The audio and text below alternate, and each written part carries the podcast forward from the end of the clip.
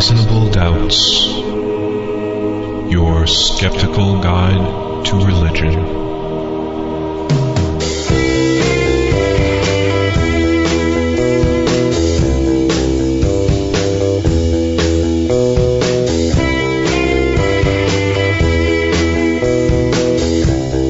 Welcome to Reasonable Doubts, the radio show and podcast for those who won't just take things on faith. Coming to you from Grand Rapids, Michigan, where love wins. You can find us online at www.doubtcast.org, or those of you in West Michigan can listen to us on Public Reality Radio, WPRR Ada Grand Rapids, and W237CZ Hudsonville, 1680 AM and 95.3 FM, or streaming live at publicrealityradio.org.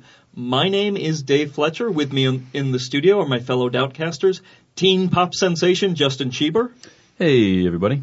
and Dr. Professor Luke Galen. Can we fund a bumper sticker that says "Science wins"? Bitch, or something like confront- confrontational like that, with the same font and the same lettering as all the damn "Love Wins" one. We need to do that. Our listeners who don't live around here might not know this, but we're inundated with "Love Wins" bumper stickers. and have been for years. And then refuse to define what we mean by that. Yes, yes. Now, uh, Jeremy Beahan is still off. He's defending the universe as Green Lantern of Sector 2814, um, but we carry on without him. I thought he was Thor. He smashes his little cane against the ground and Uh, in this week's episode, uh, we'll talk about our hometown hero, Rob Bell, and his new book. Then we'll take a handbasket across the river Styx into Dante's Inferno and discuss the history of hell as well as its current state of affairs. Then we'll celebrate the wedding of Yahweh before embarking on our props and shit list, and finally wrapping up with some polyatheism. But first, Japan. This has been the big news story for the past couple of weeks. Um, remarkably, still developing because the nuclear crisis um, doesn't look like it's going to um, be fixed anytime soon. we're still being ever. punished for free will, Dave, Is that what it is? because of the original fall of Adam. Somehow that leads to Yeah. earthquakes and nuclear accidents. Well, and and you joke. Um, there was a video that showed up on YouTube shortly after the earthquake and tsunami hit Japan of a apparent Christian claiming how this was an answer to prayers that God had finally done something about all the atheists and grabbed Japan by the shoulders and shook it.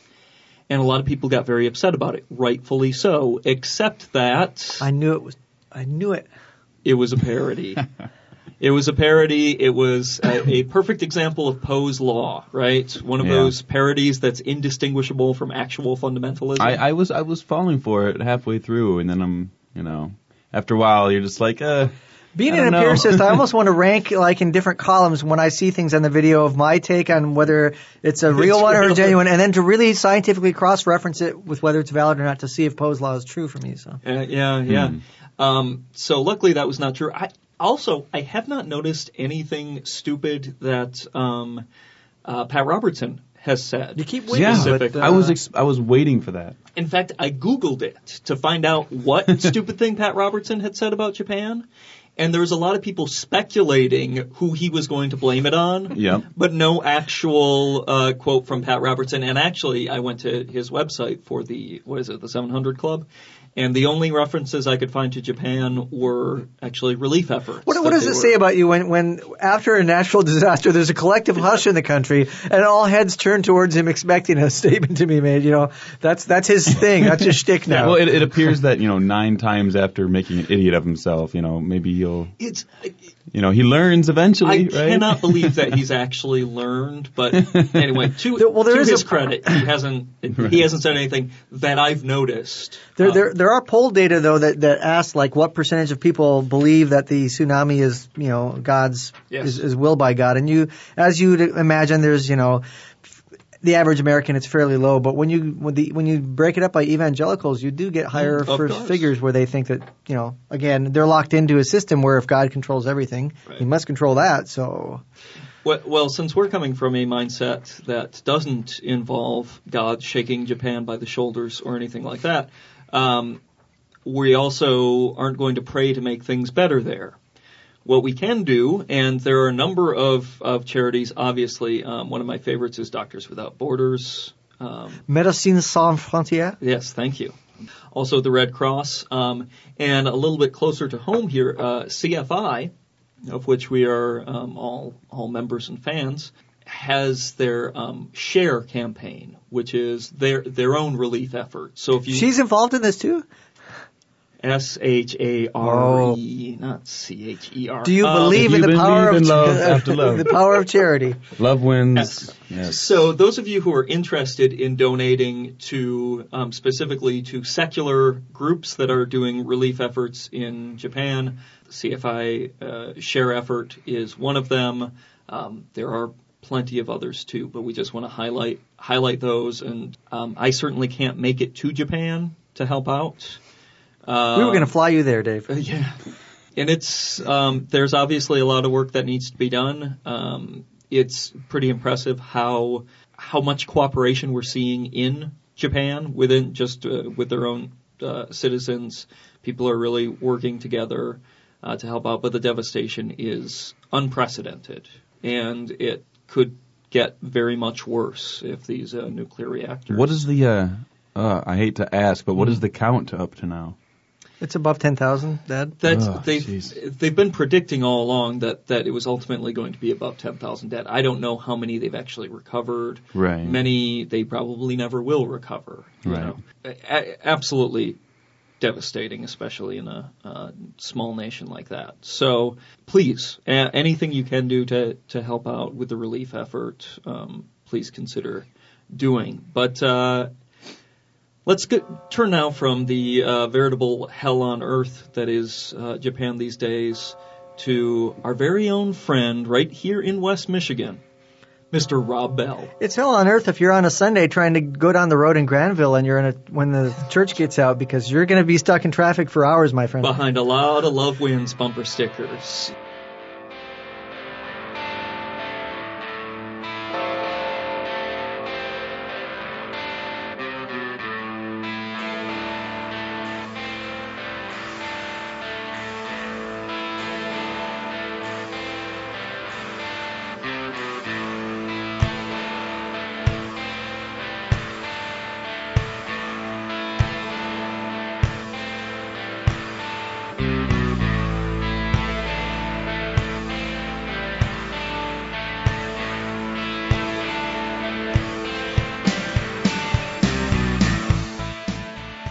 Rob Bell, who we've talked about before on the show, Mm-hmm. and I should say this: we didn't try to get an interview with him this time, uh, but we did. We have in the past tried to get an interview with Rob Bell. This is the episode on the Emergent Church. The Emergent Church. Yeah. And that is episode, I'm looking it up right now. Dave, if it's an Emergent Church, the number doesn't matter. What's important? the important thing that, is the that. important thing. The, the exact Well, the number doesn't really matter. Dave. The exact number is not important. You're right. It's what you make of the search for that episode. It's your matters. interpretation of the number, and they're all equally valid. and since I can't find it right now, that's where we'll leave it. Um, uh, look for the episode on the Emergent Church where we talked uh, about a lot of the theology behind the Emergent Church, such as it is. It was a short episode. was. and, that, and that's uh, essentially the point we made is this is very much a, a fluffy theology, right? Um, there's not a lot of substance there. Um, enough substance, apparently, that Rob Bell can write a book. Um, substance never, lack of substance never stopped books from becoming Yeah, bestsellers or. yeah, He yeah. was interviewed on uh, on MSNBC with uh, Martin Bashir. Yeah. And he actually starts off with he starts off the interview asking him, you know, either either God is all powerful and doesn't care about the people of Japan and their their suffering, or he does care about the people of Japan, but he's not all powerful. And which is it? And which is Which is a good question. Right, right. I mean, and and, you know. and and he goes, I begin with the belief that God, when we shed a tear, God sheds a tear. Well, that's so reassuring. It is. God is God is crying as well. I thought the tsunami was God's tear. But that's just f- fundamentalist thinking. Anyway, Yeah. Yeah, so so not really an answer to the question so much there. he not that didn't stop Bashir from asking the question several times Oh, yeah. and Yeah. trying to get a clear answer. No, this uh, this interview, and we'll we'll post the link to it. But it, I don't know. Did you think it was overly confrontational? I thought I kind of thought so. I, I thought it was a rare instance in the media where people actually trying to get someone to answer a question. Right, Like right. they didn't let him dodge. Yeah. and I that's all did think his. I did think the question was confrontational because he had to repeat it, but then I realized it was because also due to the fact that the question was not being answered. Uh, Right. and- Upon upon Yeah. him not answering the question and just you talking about how God is so sympathetic, he Bashir just returns, well, which is it? Is he is he uh, all powerful and you know just doesn't care, Mm-hmm. Right. or, or what, what's the deal here? Uh, he just asks him again, and he goes, I think it's a paradox at the heart yeah, no kidding. of the divine. Some paradoxes are best left as they are, and so yeah, it's, he's not answering. so the question. basically, his answer is hell if I know. right. I think this is at one of those instances where we actually have some sympathy with how fundamentalists feel when they're asking for a clear answer on a lot of his theological questions as well, because Oh, yeah. they would say your book says that uh, you claim that you're not a Unitarian, Mm-hmm. uh, Universalist, I mean you know that that everybody Right. that everybody is saved, uh, universal salvation, which he claims he's clear he's not. But the Right. book then says, but then he refuses to say that who goes to hell, anyone goes to or hell, that yeah. anyone does, or what on what basis. And he says that in the end, God will win. God will get everyone to uh, to heaven. Yes. is, is what he seems to be saying. What, what it really seems uh, to to imply to me is more of a heaven purgatory dichotomy where Right. not everyone goes to heaven right away. Eventually, he talks about the yeah, sins. there's, there's a waiting away. room and then there's heaven, Yeah. but Not So- that purgatory is all all flowers and lollipops. That, Right. You know that They keep the a room purging warm. Process. It's like wrestling in high school. They keep it pretty warm in there, but it's not boiling. But his but what there's a name for that where the, where they somebody has the belief that the afterlife if you don't make a decision for Christ in this life, do you still have a chance in the afterlife to change and modify and have your sort of your sins yeah, that's that's his then. view essentially. The postmortem uh, potential for, Yeah, for So God, salvation. God will give you another chance after you're dead to Right. And, and Martin Bashir, I think, actually asked the relevant question Right, that, whether- that I wanted to ask. So yeah, so whether or not your relationship with the divine while you're actually alive, whether that even matters at all. right. And he says, "Oh, of course, it's extremely important." But then he's like, "In what way? Like, if Yeah. if if you can, if Because after if- you die you can change." If I cannot have a relationship with Jesus, if I cannot accept Je- Jesus in life, live my way, Right. my life however I want to, and die, well then after I'm dead, then I get this other chance Yeah. to go. And this chance that seems to be something that uh, irresistible grace, to use a, a Calvinist Right, idea. right, right. I can't turn it down, Yeah. right? Because eventually, oh, it may take a while. Okay. Hitler may be sitting in purgatory for quite some time. And purgatory, I don't think is a term that, that Bell would use. No. But, um, we may be there for quite some time. But eventually, love wins out. Right. So why does it matter how we live our life Yeah. before we die? It simply doesn't. It's it's completely irrelevant. It's not as if it's a a, a test of any sort, as, Right. as as most other you know Catholics or Protestants would would see it. Right, right. So there's a lot of there, there's some real thorny theological issues at work with with Rob Bell Right. here. By the way, did you also see that another pastor was fired because of Rob Bell? hmm Um, Because he read Rob, Rob Bell's book, which is called Love Wins, and he questioned the idea of hell. And the people in his particular church did not appreciate that. Impeach. And yeah, basically, I, I don't believe he was the head pastor. I believe he was some kind of, you know, um, um, supporting uh, pastor. But uh, yeah, he was let go because of Ro- Rob Bell's book. So in the end, there, love didn't win. Love might it doesn't win your job back. That's for sure. that is for sure. I don't think love wins some things is a good bumper sticker slogan. but uh, yeah, but so Bell mentions that, that in his uh, in his justification, clearly he wants to keep the focus on things like love is a central message of Christianity. Let's not worry about hell. And he mentions that in the uh, New Testament, by his count, uh, that the hell itself is only mentioned like a dozen times. Right. And so he claims that that's not really a central message of the teachings. Yeah, and looking up uh, the history of hell uh, for for today's episode, I actually went through some cognitive dissonance myself in that I always had this kind of, I guess, naive view that that uh, I don't know think it's so much naive as what at least I was taught. Right, right. I mean, which it may be naive to accept it, but it's it's a very well well reversed, well supported and and uh, you know very much a very um, common- popular view Yeah. That what Jesus is talking about in the New Testament is a very literal place of eternal torment with fire. Fire and pokey uh, things, I always yeah. thought that this was a very clear thing, and that Mm-hmm. you know those people that didn't accept it were were being inconsistent in their reading of the gospel or something. right. Um, and so when I went in in looking it up, I was like, oh, I I was for the most part wrong. I Mm-hmm. and so I wanted to talk today about uh, the history of hell.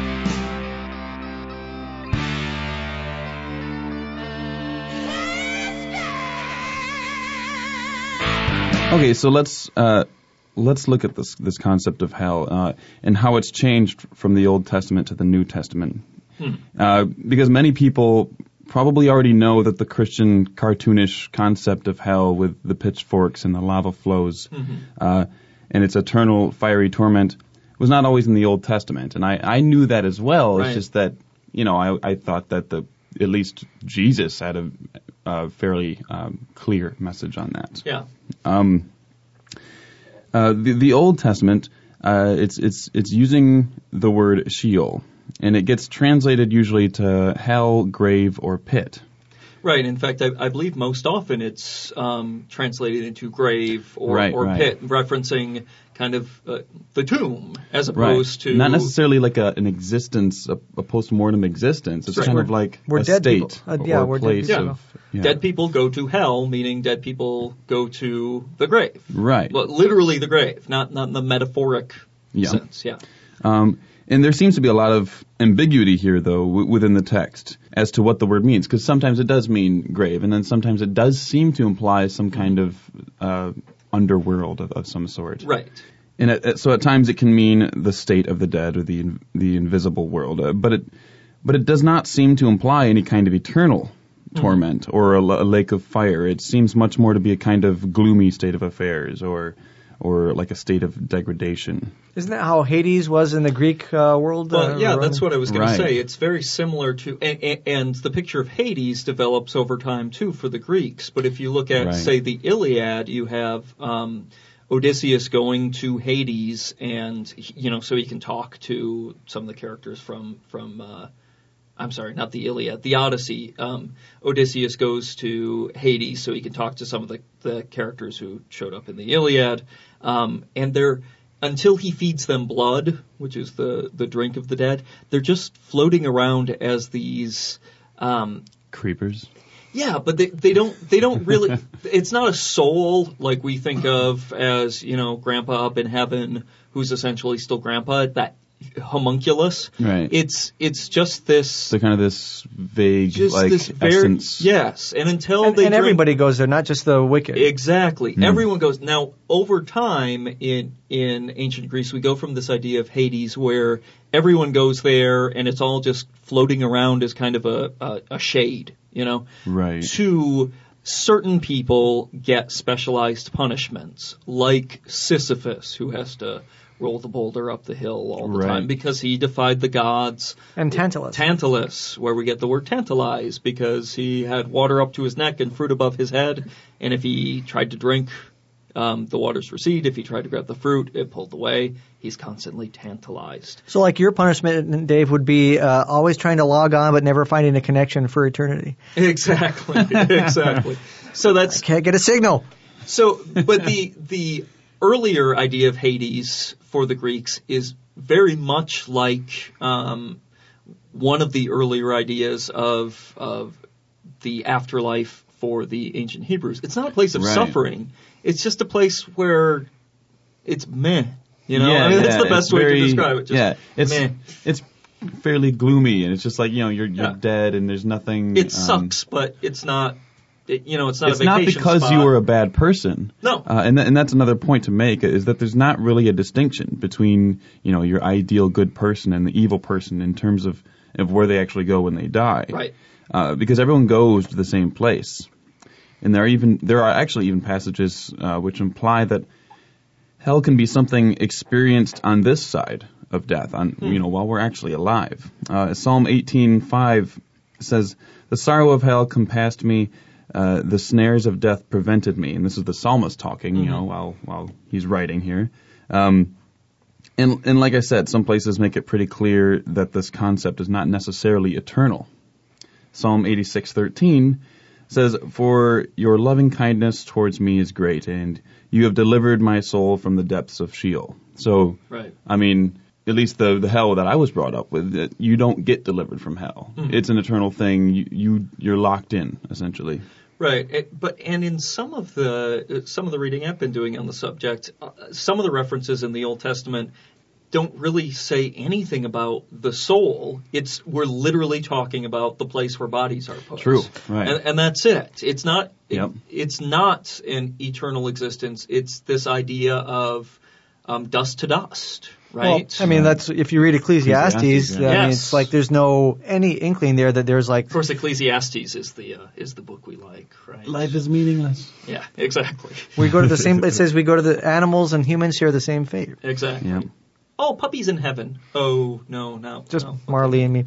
But what about the what are the the term Gehenna is also used in the New Testament too, isn't it? And that's specifically like a, a, an earthly place outside, literally outside of Jerusalem, where they put the garbage, right? Right. Uh, Yes. Like so let's or uh, corpses if they were unburied, you know, or people that didn't have a decent burial. Right. Um, so how, how does this change, you know, when we get to the New Testament? What what kind of terms are used here? In the New Testament writings, uh, we generally have three words translated to hell: Hades, uh, Tartarus. Am I saying that right? Uh, or Tartarus. Tar- Tartarus. Okay. Yeah. Um, uh, those are both gr- the Greek words, and then you have, you know, Gehenna, like you just said, Luke, uh, and that's the Greek form of the Hebrew Hinnom, as in the Valley of Hinnom. which is uh, literally like a, fi- a fire pit, Right. But in a literal fire pit, right? Like where Yeah. they would throw the The, bodies. the trash incinerator, like if you've ever been to Detroit, they have their own Gehenna there. Yeah, or the uh, Springfield tire fire. Burning now since 1982. so Hades uh, in, in the New Testament is, is in some ways similar to the Old Testament term Sheol, Mm-hmm. as in the the the state or place of the dead, or uh, you know the name of the Greek uh, Right. underworld. And then Tartarus is also the Greek underworld, but it's like it's the sub basement of the underworld. Okay. Um, Tartarus is not only a place, but it's also a being, one of the, the primordial beings to, to come into existence, who is this monster. Um, and Tartarus is kind of the realm of the monsters. He's the god of tooth decay Eh, waka waka. and buildup. Um, but he's also he's he's the father of of the monsters, and it's where um, a lot of the you know the ironic punishment division of Hades is is in Tartarus. Okay. Um, so that's where i it's it's it's Yeah. the sub basement of Hades. Yeah, Tartarus in the New Testament actually only occurs once uh, Right. in 2 Peter 2 4. Uh, so Gehenna, like you were saying, refers to the Valley of Hinnom, which is the garbage dump outside of Jerusalem.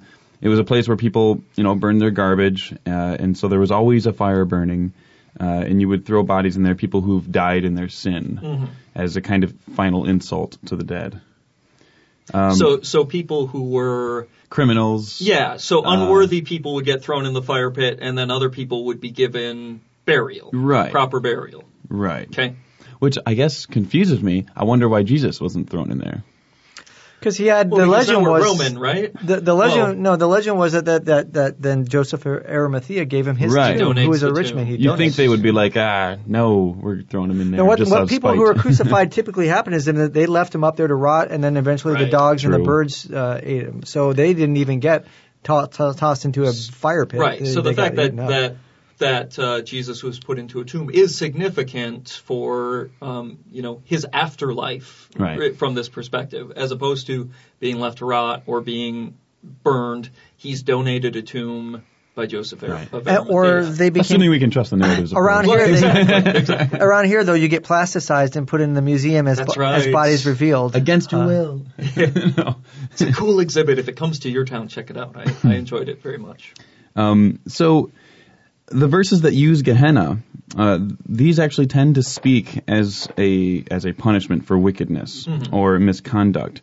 Uh, for instance, in Matthew 5:22, uh, we read, "But I say to you that everyone who is angry with his brother shall be guilty before the court, and whoever says to his brother, 'You good for nothing,' shall be guilty before the Supreme Court, and uh, and whoever says you fool shall be guilty enough to go into the fiery hell. Which doesn't Jesus say that?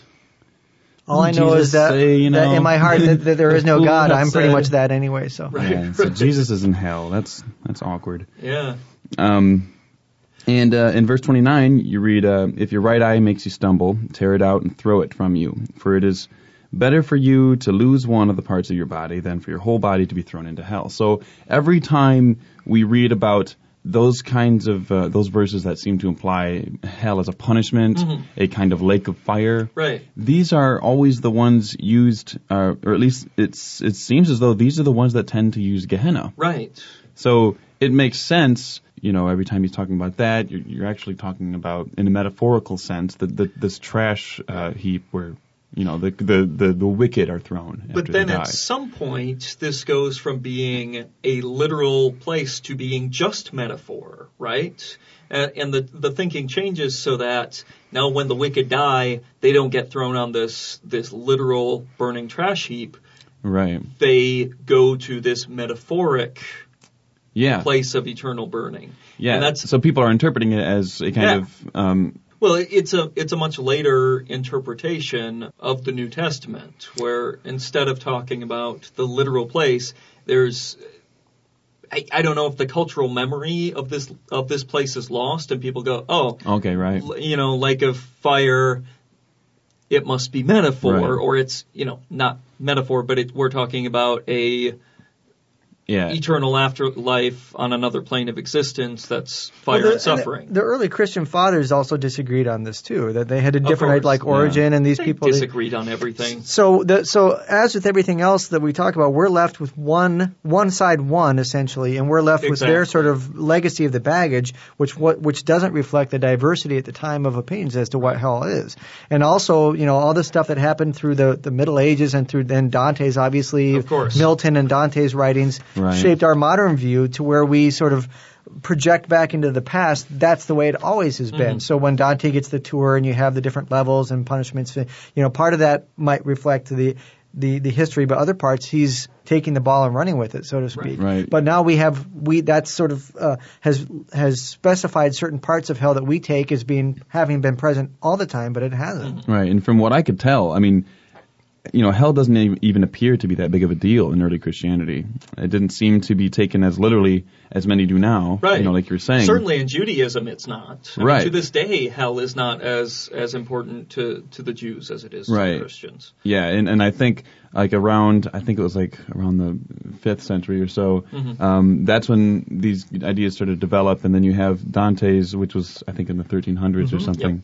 He literally gives us a map of hell. Right. You get visuals Yeah. now. You have Right. you know. And Virgil gets you a tour around uh, with a he's like the charge d'affaires. Come on, Right. come on in. Well, and, and and even before Dante, there were um, I can't think of the artist, but who was doing paintings of hell that had all sorts of these Okay. awful punishments. You know, people being raped with spears and that sort of thing. So it's very much um, Dante is not making it up whole cloth. He's taking it from the culture around him of hell. Right. But the even the the art pre Dante is not biblically based. There's no Right. no references to that sort of thing. So I guess you know let's let's discuss the kind of current views in in, in Eastern Orthodox. Uh, the teaching is sometimes viewed that heaven and hell aren't actually two different places. Right. These are just kind of subjective experiences of God's nature. So depending on uh, your spiritual health, whatever that could possibly mean, uh, you're either going to experience God as you know as something Love as an wins. affront to you, right? Oh, okay. Something as as disgusting, or yeah, like something that's you know the best possible experience Right, ever. right. And then of course the Pro- the most Protestant traditions and, and the Catholics think of it as as two separate places, one where well, that was actually created as a punishment for the devil and for fallen angels and for those who uh, aren't who don't have their names written in the book of of life. Right. There's a guy with a black T-shirt saying, "Well, I don't see your name in here." And, Could you look again? Oh, I know it. We he forgot Get to call line. and put it on. Back of the line. I, I love St. Peter as the bouncer. That is just such a great image. I love it. Uh, behind the velvet rope. Come on. You, you, and you. In. How come she gets in? What's ladies' night? There's always ladies' There's night There's always a dress code. Ladies, heaven. And then you have universalism, which which we kind of discussed earlier. It's Right. it's kind of saying you know that uh, there isn't really a hell. Everyone gets saved eventually. Um, and then we have annihilis- an- annihilationism, Right. which says that uh, those people that do not get to go to heaven, they actually just cease to exist. They they don't get tortured forever. They just I'm okay with that. Yeah, don't that's exist. cool. Heaven Yeah. sounds pretty boring. when you right. get down Which to so it. so if that's true, Yeah. then then you know of course uh, Pascal's wager kind of yeah, true. Because So, I don't have to we worry have about nothing to suffering. lose. It's, yeah, totally. Yeah. so Good point. Good point. With kind of a, a Christian, pers- an early Christian perspective on the New Testament, the emphasis isn't so much on what happens to you immediately after death as it is Judgment Day. Right. Right. Because Yeah. since many of them were apocalypticists, they thought that the end was coming close. So when they talked about people being getting what's coming to them, they didn't necessarily refer to when they die in, Yes. in about 30 years when they die, and then for the rest of forever. And They're that's talking where about we get our lake now. of fire. That's where we get a lot of the, the hell-like, the traditionally hell-like images, which is in that in that Judgment Day scenario. Yeah, or John the Baptist saying, "Repent, and the end is near." He's talking about the, the end of the world soon, Yes. not when the person dies. Yes. Right, and actually in, in, in Revelation, it does use Hades as a place of torment for the wicked. Right. And and of course, with anything, there there are a few exceptions, but Mm-hmm. I mean, Revelation was was one of the later writings, and so it, it you know it does allow room for this this kind of more literal. It barely made it into their canon right to begin with. Exactly. I think that the, uh, clearly what happens is that at that time, as well as now, people basically read into their vision of hell what they wanted to be the state of affairs here. Like if you're Dante and you want to see traitors to the Italian state get punished, you say that they're down there in the traitors level of hell. And so that was happening at the in the book of Revelation and in the Christian time as well. The early Christian church was they were saying we need a way to scare people who are thinking about being, you know, uh, heretics and leaving the church. Or. Jewish or Yeah. anything like that. Yeah. Mm. And so you're gonna you're then they detail all these ways in which they're punished. Uh, I was looking up stats though on who believes in which types of versions of heaven and afterlife and hell, Mm-hmm. and you get again it plays out along lines of about you know conservatives and liberals and evangelicals versus Oh, mainline. Luke, you got to get political again. Well, Oh. if you think about okay, so uh, the data I found was that Look, there is no connection between lib- liberals, conservatives, and differences in thinking. None whatsoever. Well, interestingly, when liberals go to hell, they believe that they're going to see a lot of things like uh, people uh, not recycling their paper, and, and oh man, Global- NPR losing its federal oh funding. man, Yeah, yeah. bummer. And the, the polar ice caps melting. and- So if you, if you look at the figures, it's interesting. The, the figures are that sixty percent of Americans believe in hell, but when you break it down by by things like denomination, it plays along obvious lines. Like Catholics are about uh, along that level, but then mainline Protestants, it's lower, like in the mid fifties, believe in hell. Clearly, unaffiliateds are down there in the thirty percent, and then Right. evangelicals or historically black, about eighty percent believe in hell. Wow. But when you look at uh, beliefs of heaven, it every overall there's an increase. So like 74% of Americans believe in a form of heaven. Yes. 77% of, of mainline and 90% of evangelicals and blacks. So clearly, if you do the math, that's a gap there of around 15 points. So there are there's a substantial number of Christians who believe that there is a heaven but not a hell. Yeah. Universalists or, or annihilationists. Yeah, they're they're not just the uh, they're Or not maybe just, just those. They haven't thought about it too much. And uh, and there's an age gap too, and this is something that, that's counterintuitive. I was surprised that that it's actually more the belief in hell is more prevalent among the young. Really? Yes, so people I- that above, is- that's above that really surprises me. astonishing to Yeah. me. 18 through 29 year olds, you get about 70 percent of Americans believe in hell. So the, the As in, like, hell is other people, like Sartre? or the losing their internet connection. Whereas above 30, only about half believe in hell. Now maybe that's not so oh, surprising That's- because. If you get older, you're like, hey, I'm, I'm headed there sooner than the young people. That's a good point. Yeah, Mm-hmm. of course. But that's sort of counterintuitive from what we were talking about before about the people, young people becoming less religious. But you could see that, you know, Rob Bell is certainly trying, back to him, he's, he certainly has a demographic that he's targeting with people with a love wins type crowd that they don't want to be bummed out by a lot of negative messages. And so actually, I'm going to take the unusual stance here of agreeing with some of Bell's uh, rationale for why he's focusing on what he's focusing on. Oh, Luke. I know. I'm shocked You're myself. just amending the gospel.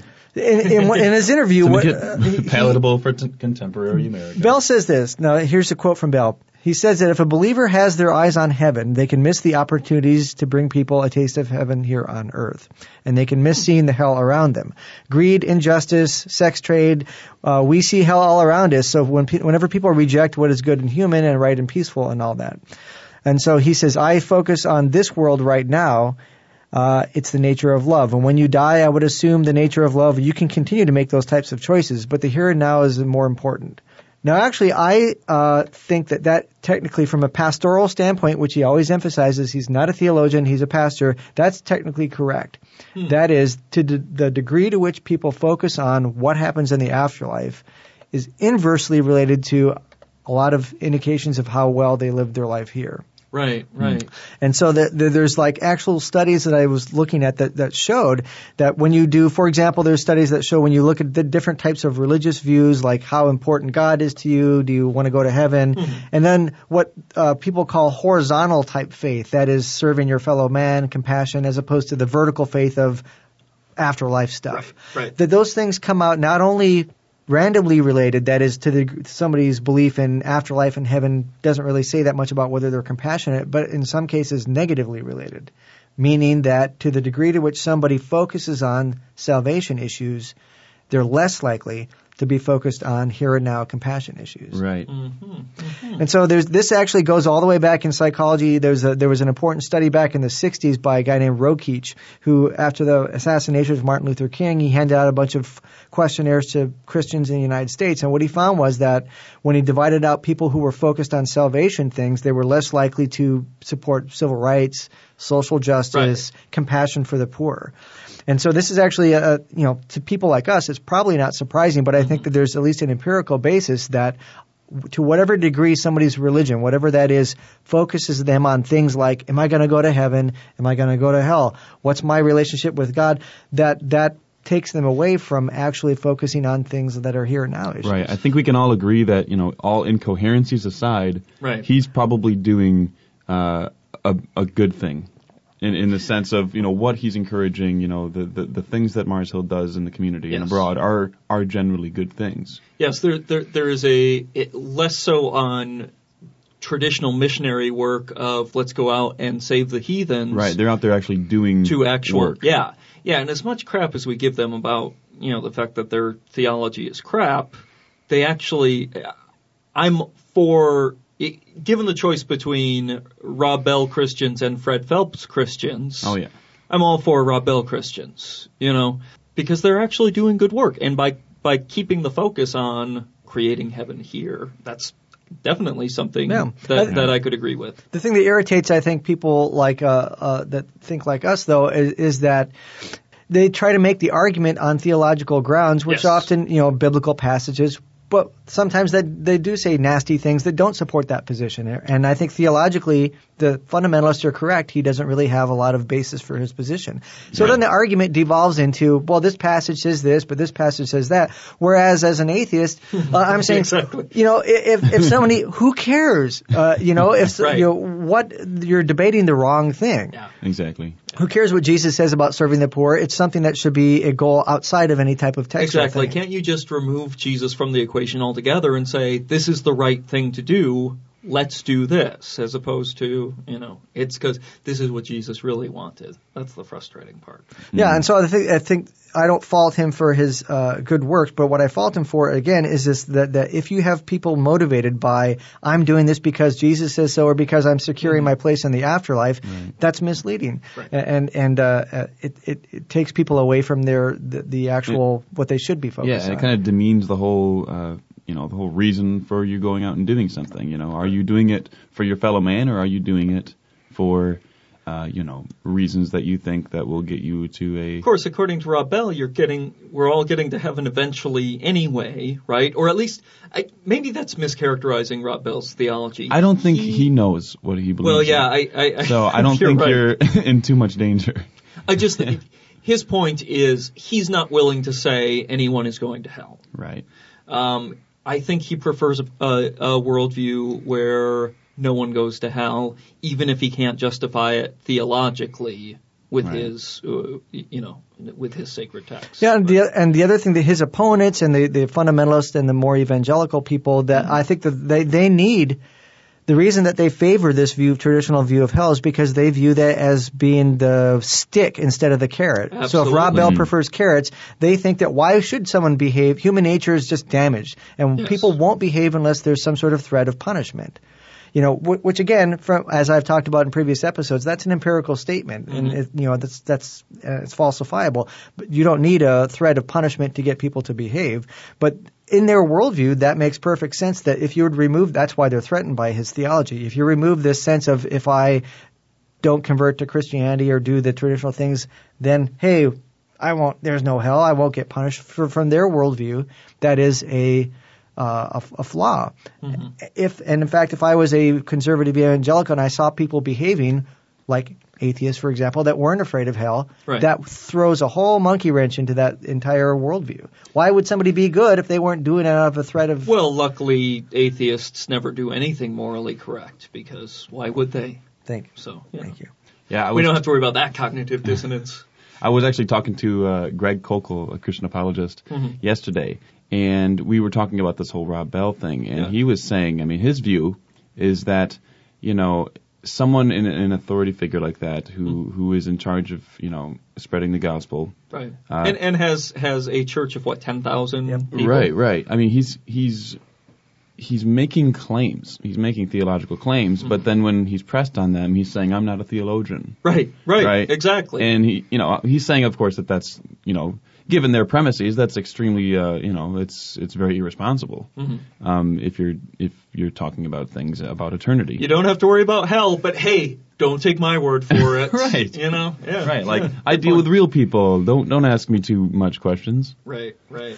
Well, maybe someday when this all blows by, we can uh, over we could get him onto the show and and uh, try to nail him down. And, I don't know. He's doing a lot of media these days. We might be able to get him on the show. are we big enough to get him? I doubt it. I doubt it. Because right now, listeners, you can't see this, but we're actually in Mom's basement. Uh, yeah, yeah. And if You he want thought me to bring you down some cool I know, Mom, we're recording. if he thought Martin Bashir was uh, throwing tough questions at him, um, I can't. Bring him into the studio, and we'll interview him in our underwear. what? Because we're in Mom's basement. Oh, oh. you guys don't hang I out see, you're- in you're- the underwear. At You're, you're carrying that thread. Okay. Um, Next. now, now in in our discussion of hell, we were talking about how kind of the um, current idea of hell or current ideas of hell are the result of the one theology that eventually won out. the right? proto proto orthodox. proto. Yeah, because we've got a whole. When we talk about the ancient Hebrews or even the early Christians, we can't think of them as one monolithic system, right? They they very much had different ideas, and the one tradition we have is the one that you know survival of the fittest, and that ties in, I think, with another thing that came up in the news recently involving early Hebrew religion. And that's this um, article. I read it in the Daily Mail, but I believe um, our, our listeners in the UK have told us the Daily Mail is not a very good source. So then I also found it other places, um, such as Discovery News, about this noted atheist scientist who is releasing a book about, or an article about Asherah. By the name, her name is Dr. Francesca Stavro Stavrakopoulou. Thank you for trying that because I wasn't going to to risk it. Um, yeah, and she is. It's Greek to me. um, she's releasing a, a study about um, Asherah, who she believes is the traditional wife of Yahweh, the female counterpart to the god Yahweh. Like Zeus and Hera? like Zeus and Hera, like Odin and Frigg. And of course, the most notable thing about this is this is nothing new. Okay, she's releasing this article and it's making the news, but the idea of Asherah as Yahweh's wife has been around for, for quite some time. Right. A lot of these findings don't make their way into the general public, though, so maybe the public is not aware of the, Right, exactly. the debates within the Right. you know archaeology. But because it's an atheist coming out with it, it's going to be dismissed very. Well, of course, and and in in uh, one of the articles, I think it's the one on, on discovery.com, where a theologian said, well, all of her assertions could be easily explained away and then didn't do it, which is always my favorite. Maybe Like, they edited it out. yeah, maybe they did. You're right. Maybe they did. Just like the wife. Yes. Well, and and the assertion is essentially that the the compilers of the the Hebrew Bible of the Old Testament omitted all of the stuff about Asherah except the negative references for except they missed a couple, right? Right. They they didn't do a very good job of editing her out. She has found um, and people before her have found that in the temple in Jerusalem along with um, worship of Yahweh, there was clearly also worship of this goddess um, Right. Asherah. And there's um, a particular engraving um, depicting Yahweh and his Asherah, which is uh, why we take it to be his wife, Asherah. Now, A- Asherah also has roots to other god goddesses of the area. Um, including the wife of El and Baal, the uh, um, Akkadian gods, who are also and also possible connections to Ishtar slash Inanna, other Mesopotamian goddesses who fill a, a similar role, fertility goddesses. So, so maybe when he was resting on the seventh day, Yeah, I think maybe she was still like keeping. She was doing tabs. work. Yeah, yeah. Right. Robert Price on his podcast, um, The Bible Geek, which if you don't listen to, you you probably should. It's uh, he covers a ton of information in it. Um, he did one back in December where he talked about um, the role of Asherah and um, how for the ancient Hebrews there was no idea of there being only one God. Right. In fact, the idea of a monotheistic system would was a have been very late development. in Oh yeah, it would have been absurd for the ancient He- to to imagine that the ancient Hebrews had a monotheistic culture. In fact, the earliest monotheistic attempt, because it ultimately failed, was in Egypt um, with the god Aten, the From the sun disk from Akhenaten, who. Uh, um, when he became pharaoh, he said, "Let's get rid of all the other gods and just this one god."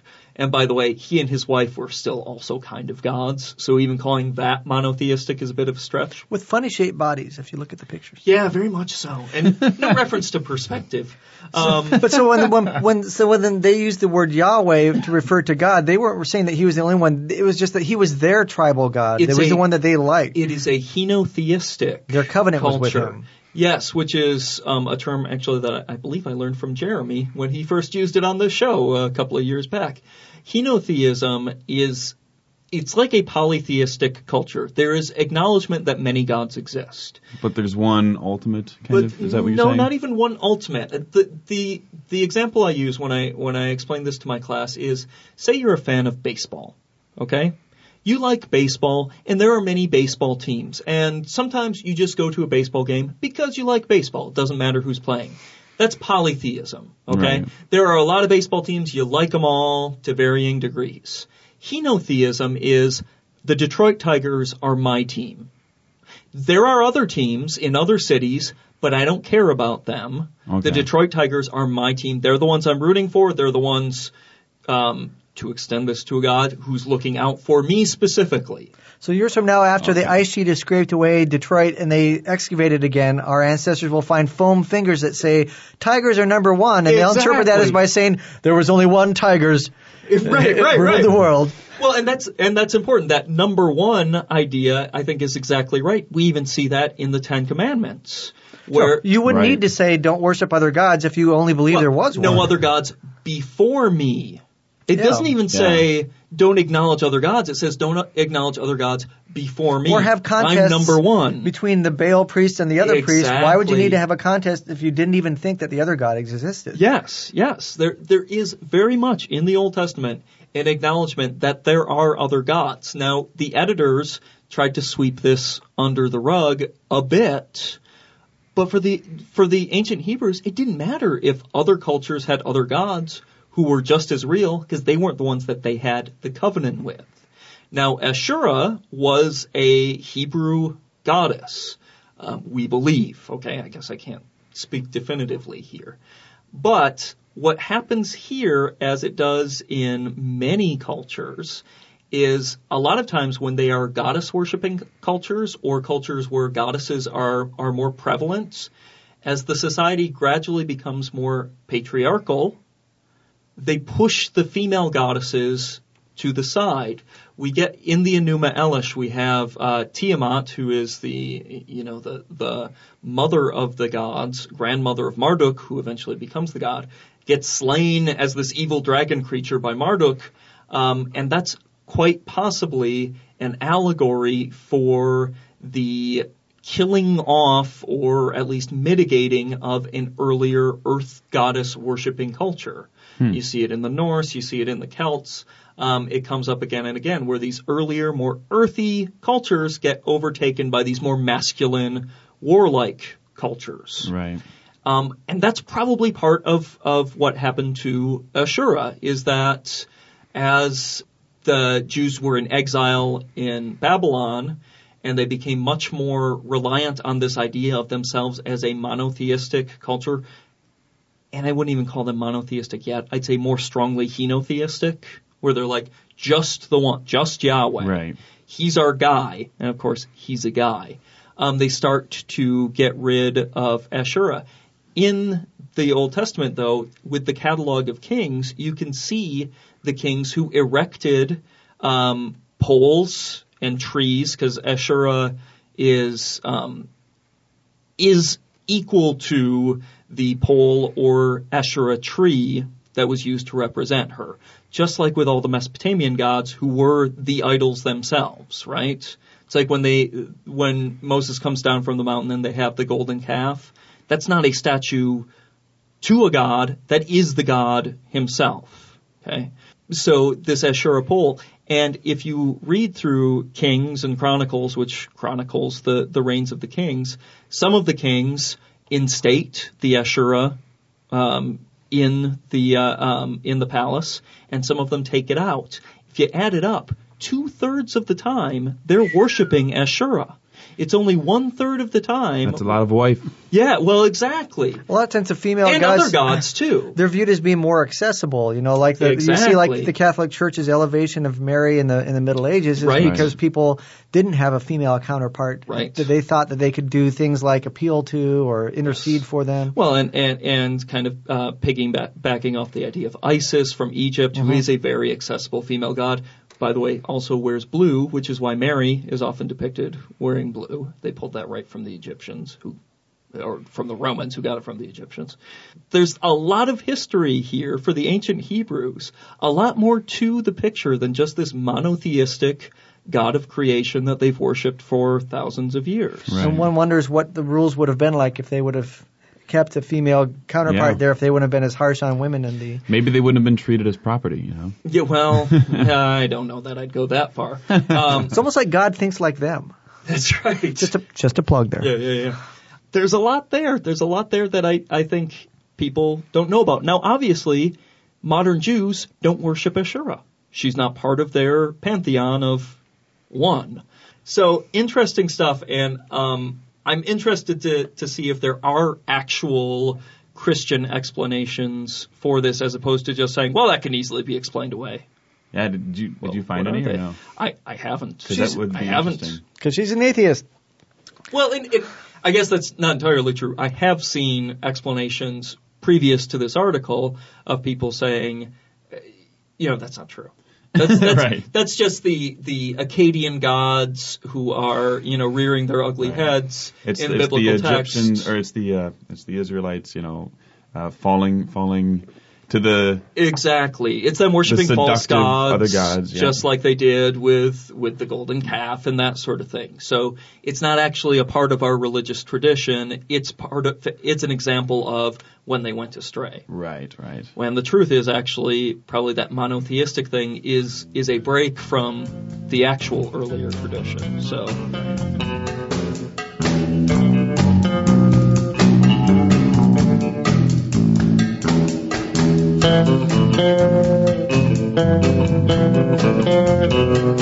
So on our props list today, Uh, a new study that was reported at the American Physical Society meeting in Dallas um, just recently suggests that in nine countries, we may be winning. We, as the non-religious uh, portion uh, of society, may be winning, and that religion may become extinct in nine different nations, including our own neighbors to the north, Canada. Well, we knew that already. Well, of course. Godless Yeah, the, the team took census data stretching back about a century uh, from countries uh, which the census queried uh, religious affiliation. Um, these are Australia, Austria, Canada, the Czech Republic, Finland, Ireland, and, Ne- and the Netherlands, New Zealand, and Switzerland. Mhm. So they've they've noticed an overall trend of uh, you know of um, people the, the non-affiliated increasing over time. So To the extent that that we're approaching uh, a tipping point, right? Right. So basically, they did what. If you look at the the graphs that they've published, it looks like one of those log curves where things pick up speed over time, and and and the, you know the as it goes, the, trend becomes more and more, and the the slope becomes steeper and steeper, meaning that uh, meaning that the process is not only linearly gaining more It's- unaffiliated people, it's going exponentially. exponentially growing. Oh. And so they, they made the analogy of like a language that's uh, languages that Right. die out that fewer and fewer people speak, and then it, it it reaches becomes tipping points. use- useful as a language. right? Yeah, and so you know these study we we knew these countries were fairly low with godlessness, or I guess high rate of godlessness already, low with belief. But that that this one argues that that will become not only you know that that will essentially become normative, and then a strong majority, and that belief will you know die die Mm-hmm. yeah, out. I, I- I think the term extinction is overselling it, don't you? Right, right. Well, that's the earth see my uh, the thing with this, and most I've seen some critiques of this study too that point out this this thing, and that is that this all assumes that no other conditions will come into Right. play. Just Right. if this trend continues exactly as it has so, been. So, like any change, you can yeah. imagine things like changes in immigration, uh, Right. some sort of social event or whatever might might cause that thing to might might cause that trend to change over time. Right. It's saying that uh, you know these social groups that have more members are going to be more attractive to join overall. Right. That, so that these are going to have some kind of status in, in, in a sense, like these non-affiliated are Yeah. going to kind of gain some kind of cultural familiarity. Which I think is is in keeping with a lot of the stuff we've talked about before on the show, Luke. Where one of the things that that um, makes non-religious people um, lower levels of happiness and that sort of thing is because of that um, social structure Right. that that religious people get that we often do not. Now, as there are more and more non-religious people, that social structure becomes um, less and less of a, a factor against us. Yep. The uh, however, we also have talked on the show about things like birth rate, which would work against this trend. That is, Right. secular Right. people in secular countries have crashed. We ain't in making regards, babies like ain't making used- babies. Well, and I'm not speaking personally because I got five. So Everyone knows you're doing your part, Dave. There's only so much that Chris can do with this. right. But but I'm the trying uh, my best. I think most atheist men, if you go to any convention, are trying desperately to increase the birth rate. that's right. Uh, but the um, that's like the comic book guy that says, you know, I believe that we should all mate more than once every seven years, which for some of us is much less, and others much much more. but the uh, but the birth, for example, immigration. Uh, often immigrants are higher in religious.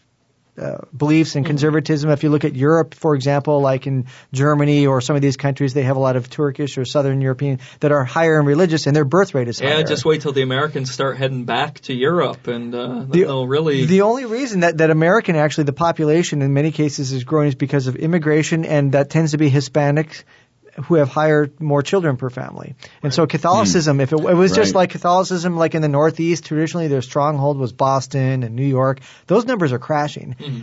The center of gravity for Catholicism is moving into the South and West Right. because of immigration. So Right. that, that was just an example where the trend is for many people, you know, that, that if you have a high enough birth rate, you can stand to lose a few members if you're like some of these uh, Exactly. groups like Mormons or Jehovah's Witness where they have six, seven kids per family. Sure, if a, if a few of them become apostates, no sweat because you're producing more than the guy next door who's the atheist who has like 1.2 babies. Right. Connecting to that study, we have another study that I think also deserves some props. And not the study itself, of course, but the findings of the study deserve props. This is yeah. This so this is by a researcher named Gervais, which I find amusing, uh, but not Ricky. It's not Ricky. of No. the University of uh, of British Columbia. He points out that uh, Godless in- Canadians. Right, There you right. go. In most cases, the larger the group gets, the more prejudice there is against them. And so, I mean, you know, because it, it's kind of you know scary, you know, as as the the other group increases in their population, it's more scary. But with uh, with atheists, Mm-hmm. that's not the case. Yeah, so uh, if you think of most in social psychology, most, like you mentioned, group prejudice is that people get f- freaked out by minorities that are growing. So this would explain, Hmm. for example, why ethnic whites were worried when blacks migrated north during World War II because it was Sure. competing for jobs. And but in this case, what what he found through a series of different studies is that uh, that the perception that there are more atheists than what the person thought actually decreases the prejudice against athe- when you uh, find atheists. well and that's it's like homosexuality where you can't necessarily readily identify someone like you could by race and go oh that guy's black Right.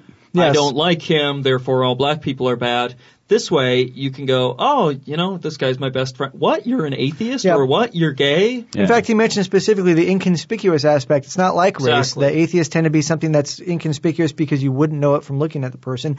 It's inconspicuous and then also assumed to be rare. But Mm-hmm. Right. if those things are, but if you say that the inconspicuous atheist who wasn't really a harm to you Mm-hmm. is not as rare as you thought it was, then then certain indices. He doesn't say that they're loved or thought to be moral because they still of course are not. no no But the person is trusted. The atheists are trusted more when they are believed to be more prevalent. Right. So those of you who are atheists and are secret about it, you you need to you need to do something about that. Yeah, this, Yeah. the obvious implication here is You're right. that some of the efforts to be more high profile, you know, wearing an A on coming out day or things like coming that. Coming out week Right. which we just closed out actually Yes. Right. Those things are likely to bear fruit in regards to what we just mentioned that Right. uh, 'Cause- th- the people you know are atheists. Because even if the numbers of atheists aren't increasing, which we know is not the case, right it is Uh, increasing even yeah, I mean, Yeah. even if that wasn't the case, is as long as we can have, as long as we can be, be perceived as increasing, that's that's what's important. well because people don't a lot of times people don't know we're even there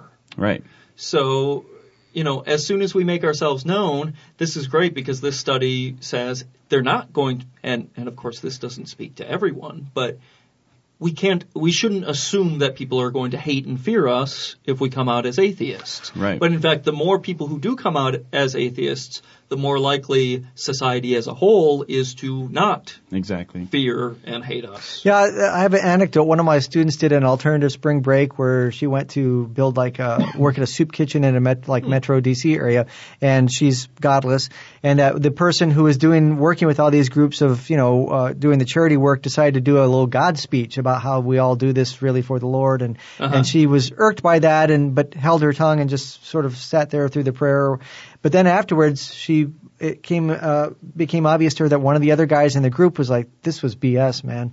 You know, we're here to do charity work." And they sort of had a moment, and I thought, boy, it would have been at the moment or whatever an have been the appropriate perfect time if they would have said, you know, that's nice, but uh, we're not doing it for That's that. not why you know, I'm here. That's not Yeah. why we're here. Right. That's, that's wonderful. Wow. Yeah, which is uh, I mean, you know, not now that we have those those billboards popping Yeah. up all around the country. I mean, those are that's that's that's I think a really good thing for us to be doing. Yeah. Um, you know, creating that perception that we are uh, growing, which indeed we are, Right. but making it making it more obvious to the general public who maybe uh, you know isn't isn't on the But they internet have not to as be much. you have to be carefully worded because, as you know, if you say if you're an atheist, you're not alone, it's a direct frontal assault on. Oh, yeah. Right. Yeah, On yeah. Catholicism. Oh, yeah. if Bill on. Donohue will write you an angry If the quotes letter. of some of the Christians they show in those news segments, they usually it's the guy with the microphone saying, "So what do you think about the billboard?" I think it's awful. They're attacking Christians with that. Yeah. Wow. Yeah, definitely. Um, speaking of people who are actually under attack, um, Wow. yeah, we have. I think this has got to go on the shit list. I it start here's one item that starts off props, Yep. but quickly turns into The, the, road most depressing to thing ever. Yeah, um, this article from um, from CNN's uh, Belief blog. Headline is UK cleric leaves mosque over evolution. You go, guy, Yeah, yeah, or you went. right. It starts off, and, and we have this um, cleric, uh, Usama Hassan, has led Friday prayers at Leyton Mosque in East London for 20 years. Now, not so much because he has um, decided to what embrace the idea of evolution. He's Right. accepted evolution. And actually a brief speak about period, it from yes. the from the pulpit. Briefly accepted evolution and um, uh, was kind of forced out as a result because he he claimed that yes, in fact, there is evidence for evolution. And that doesn't necessarily uh, mean God doesn't exist. Yeah, it does. But anyway, um, And his group reacted how? his uh, community has responded um, not very happily and uh, have included uh, seeking fatwas against him. And clerics overseas have denounced his support for evolution. And uh, he claims, at least, uh, to declare a death sentence on him. Hmm. Yeah, uh, those Muslims take, taking opposition in stride once again. It's almost like the Scopes trial. Yeah, very, very much so. Except if you were Clarence Darrow, you probably won't get. Well, he, he could have got lynched. I guess he didn't. Yeah, yeah, luckily not. But, you know, good for him for standing up for the evidence and saying, hey, you know what? This And it's evolution as- is a fact. It's not as if he didn't know that it was going to be a problem when he Of brought it up. So that was a really, uh, you know, that's a really bold move to be doing. very brave thing to do. And then in a Galileoan move, he uh, he has rescinded his support of evolution. Boo. Yeah, It- and okay, But to in be all, fair, exactly. I get all where he's coming from. I, as as I do with Galileo. Yes, Galileo said, "Okay, fine, I won't say anything." Did I more say I saw objects move in a telescope? I must have. I must be really mistaken. exactly, exactly. Because you know, I mean, it's that or or death, but it's uh, the tragic thing is that that's the option is either uh, recant from um, acceptance of evolution or get death threats. So So of course it, it's understandable. It's just really depressing. it's very depressing. Yes. All right. Well, uh, on that note, let's turn now to some polytheism.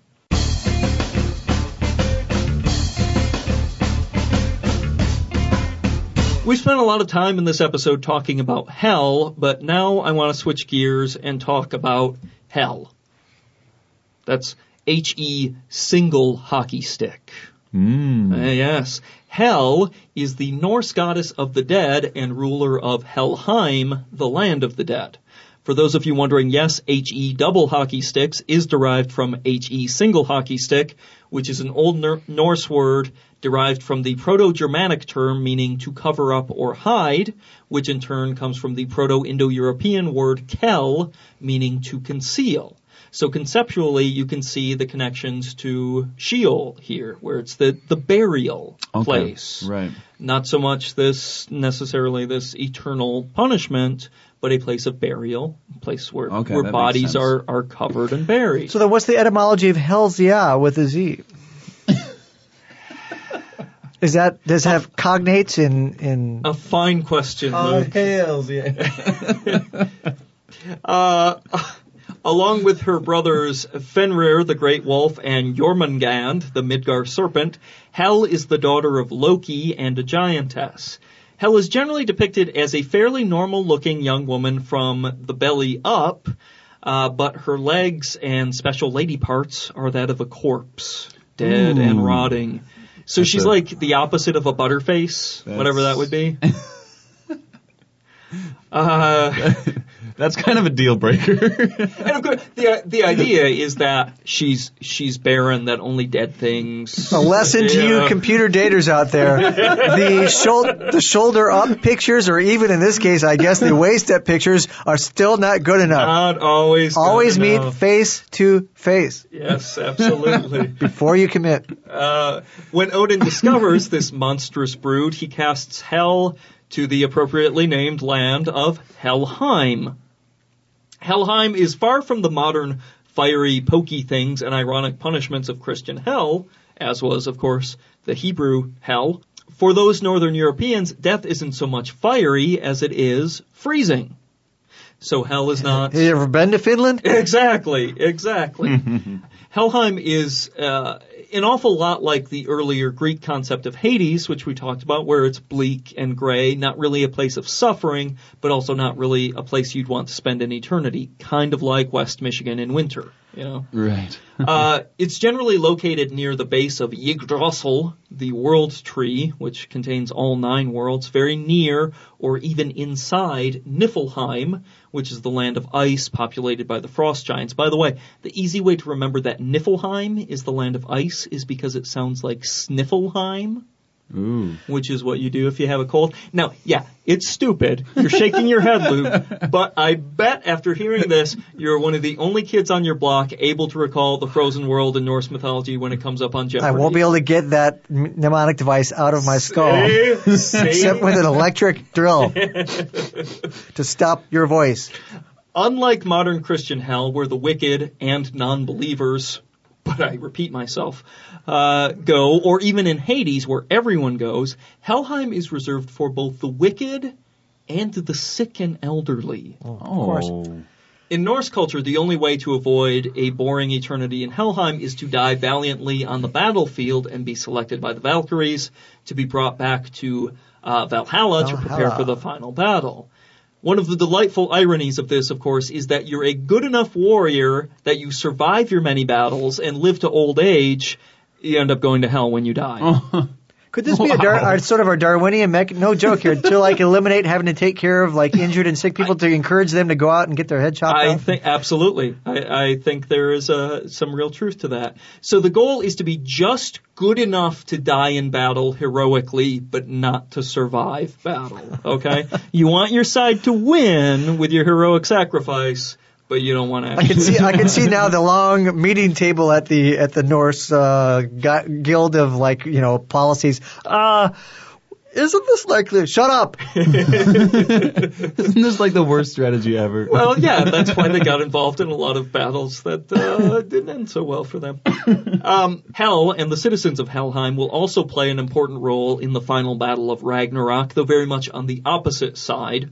Uh, she and her father Loki will take a ship of the dead out of Helheim, and her zombie army, along with fire giants, frost giants, and other forces of evil, will t- take on Odin and his army of fallen heroes. They may be a motley crew, but what they lack in strength, they more than make up for in sheer numbers. So at least they, it, it's like any zombie force, right? This is way better than Christianity. totally, you know? Man, if you Come put This is a TV pilot. Ragnarok up against Revelation, Ragnarok is so much more fun, okay? Without question. In the end, of course, no one wins, um, and the world tree burns and then sinks into the sea. Then and only then will many of the fallen gods be reborn, which leads to a new heaven and a new earth. Much like Revelation. There's even a lake of fire and all of that. Okay. Now, I'm not suggesting that the Christians stole their ideas from the Norse because um, the Norse stories, which we get from the, the poetic and, and prose eddas, were written well after the Christians showed up in these countries. So these are influenced more than anything by Christian mythos. So after this new heaven and new earth, um, some of the gods are reborn, and hell is presumably no longer needed in this idyllic world. Something out of a Rob Bell sermon. So there, there you have it. That's hell, goddess of the dead, and just one more god worth not believing in. Um, so that's going to do it for us this week. Our little journey to hell and back. See you in hell. Checkmate, atheists. Now, for almost what two and a half, three years now, we've had the same logo, and Getting kind of tired and boring. getting a little, little stale. Although we do love it. Thank you, Mary, for making it for us all those many years ago. Um, so now we're we're going to have a contest where the prizes will be uh, not extravagant. Um, we haven't worked out the details of what the prizes will be, um, but those of you out there who have all sorts of graphic designing skills or know how to use Photoshop, we're looking for a new logo for the show if you want to come up with something and email it into us at doubtcast at gmail.com. Um, what we will do eventually is post the, uh, we'll narrow down the entries to the top probably 10 or so, depending on how many we get. um, we'll post those on our forum, forum doubtcast.forummotion.net, where you, the listener, can vote on which one you like best. Oh no, we're leaving it up to them. No, we're not leaving it up to them. Are you kidding me? This is a Middle Eastern pseudo democracy, not a real Right, democracy. right, you exactly. can vote, We but give them it's, the illusion of choice. they get a vote to say, hey, this is the one we like. We take that Then into Dave consideration, and then uh, the three of us and Jeremy will pick a final um, choice for the logo. We'll have, you know, first, second, third place, and there will be prizes, including probably things like a T-shirt with the new logo on it. And that sort of thing. Now, if you want a T-shirt with the old logo and my new it, my newest pop album and will yes, also be included. Yes. Justin Justin Schieber, never say always. Um, so if you want to get one of the traditional logos, uh, log on to zazzle.com slash doubtcast and get one uh, before they're gone. So uh, in the meantime, get working on those logos. Those of you who are interested, um, write us a review on iTunes. Uh, suggest the show to a friend. And email us with with uh, challenges. Yes, we we do like those, and we've gotten a few good We've ones gotten a really recently. good one recently that I wanna- yeah, we have. Hopefully, Uh, we can address soon. yes, maybe on our next episode, in fact, which will be coming to you in just two short weeks. And uh, thanks for listening. We'll be back next time with more Reasonable Doubt, your skeptical guide to religion.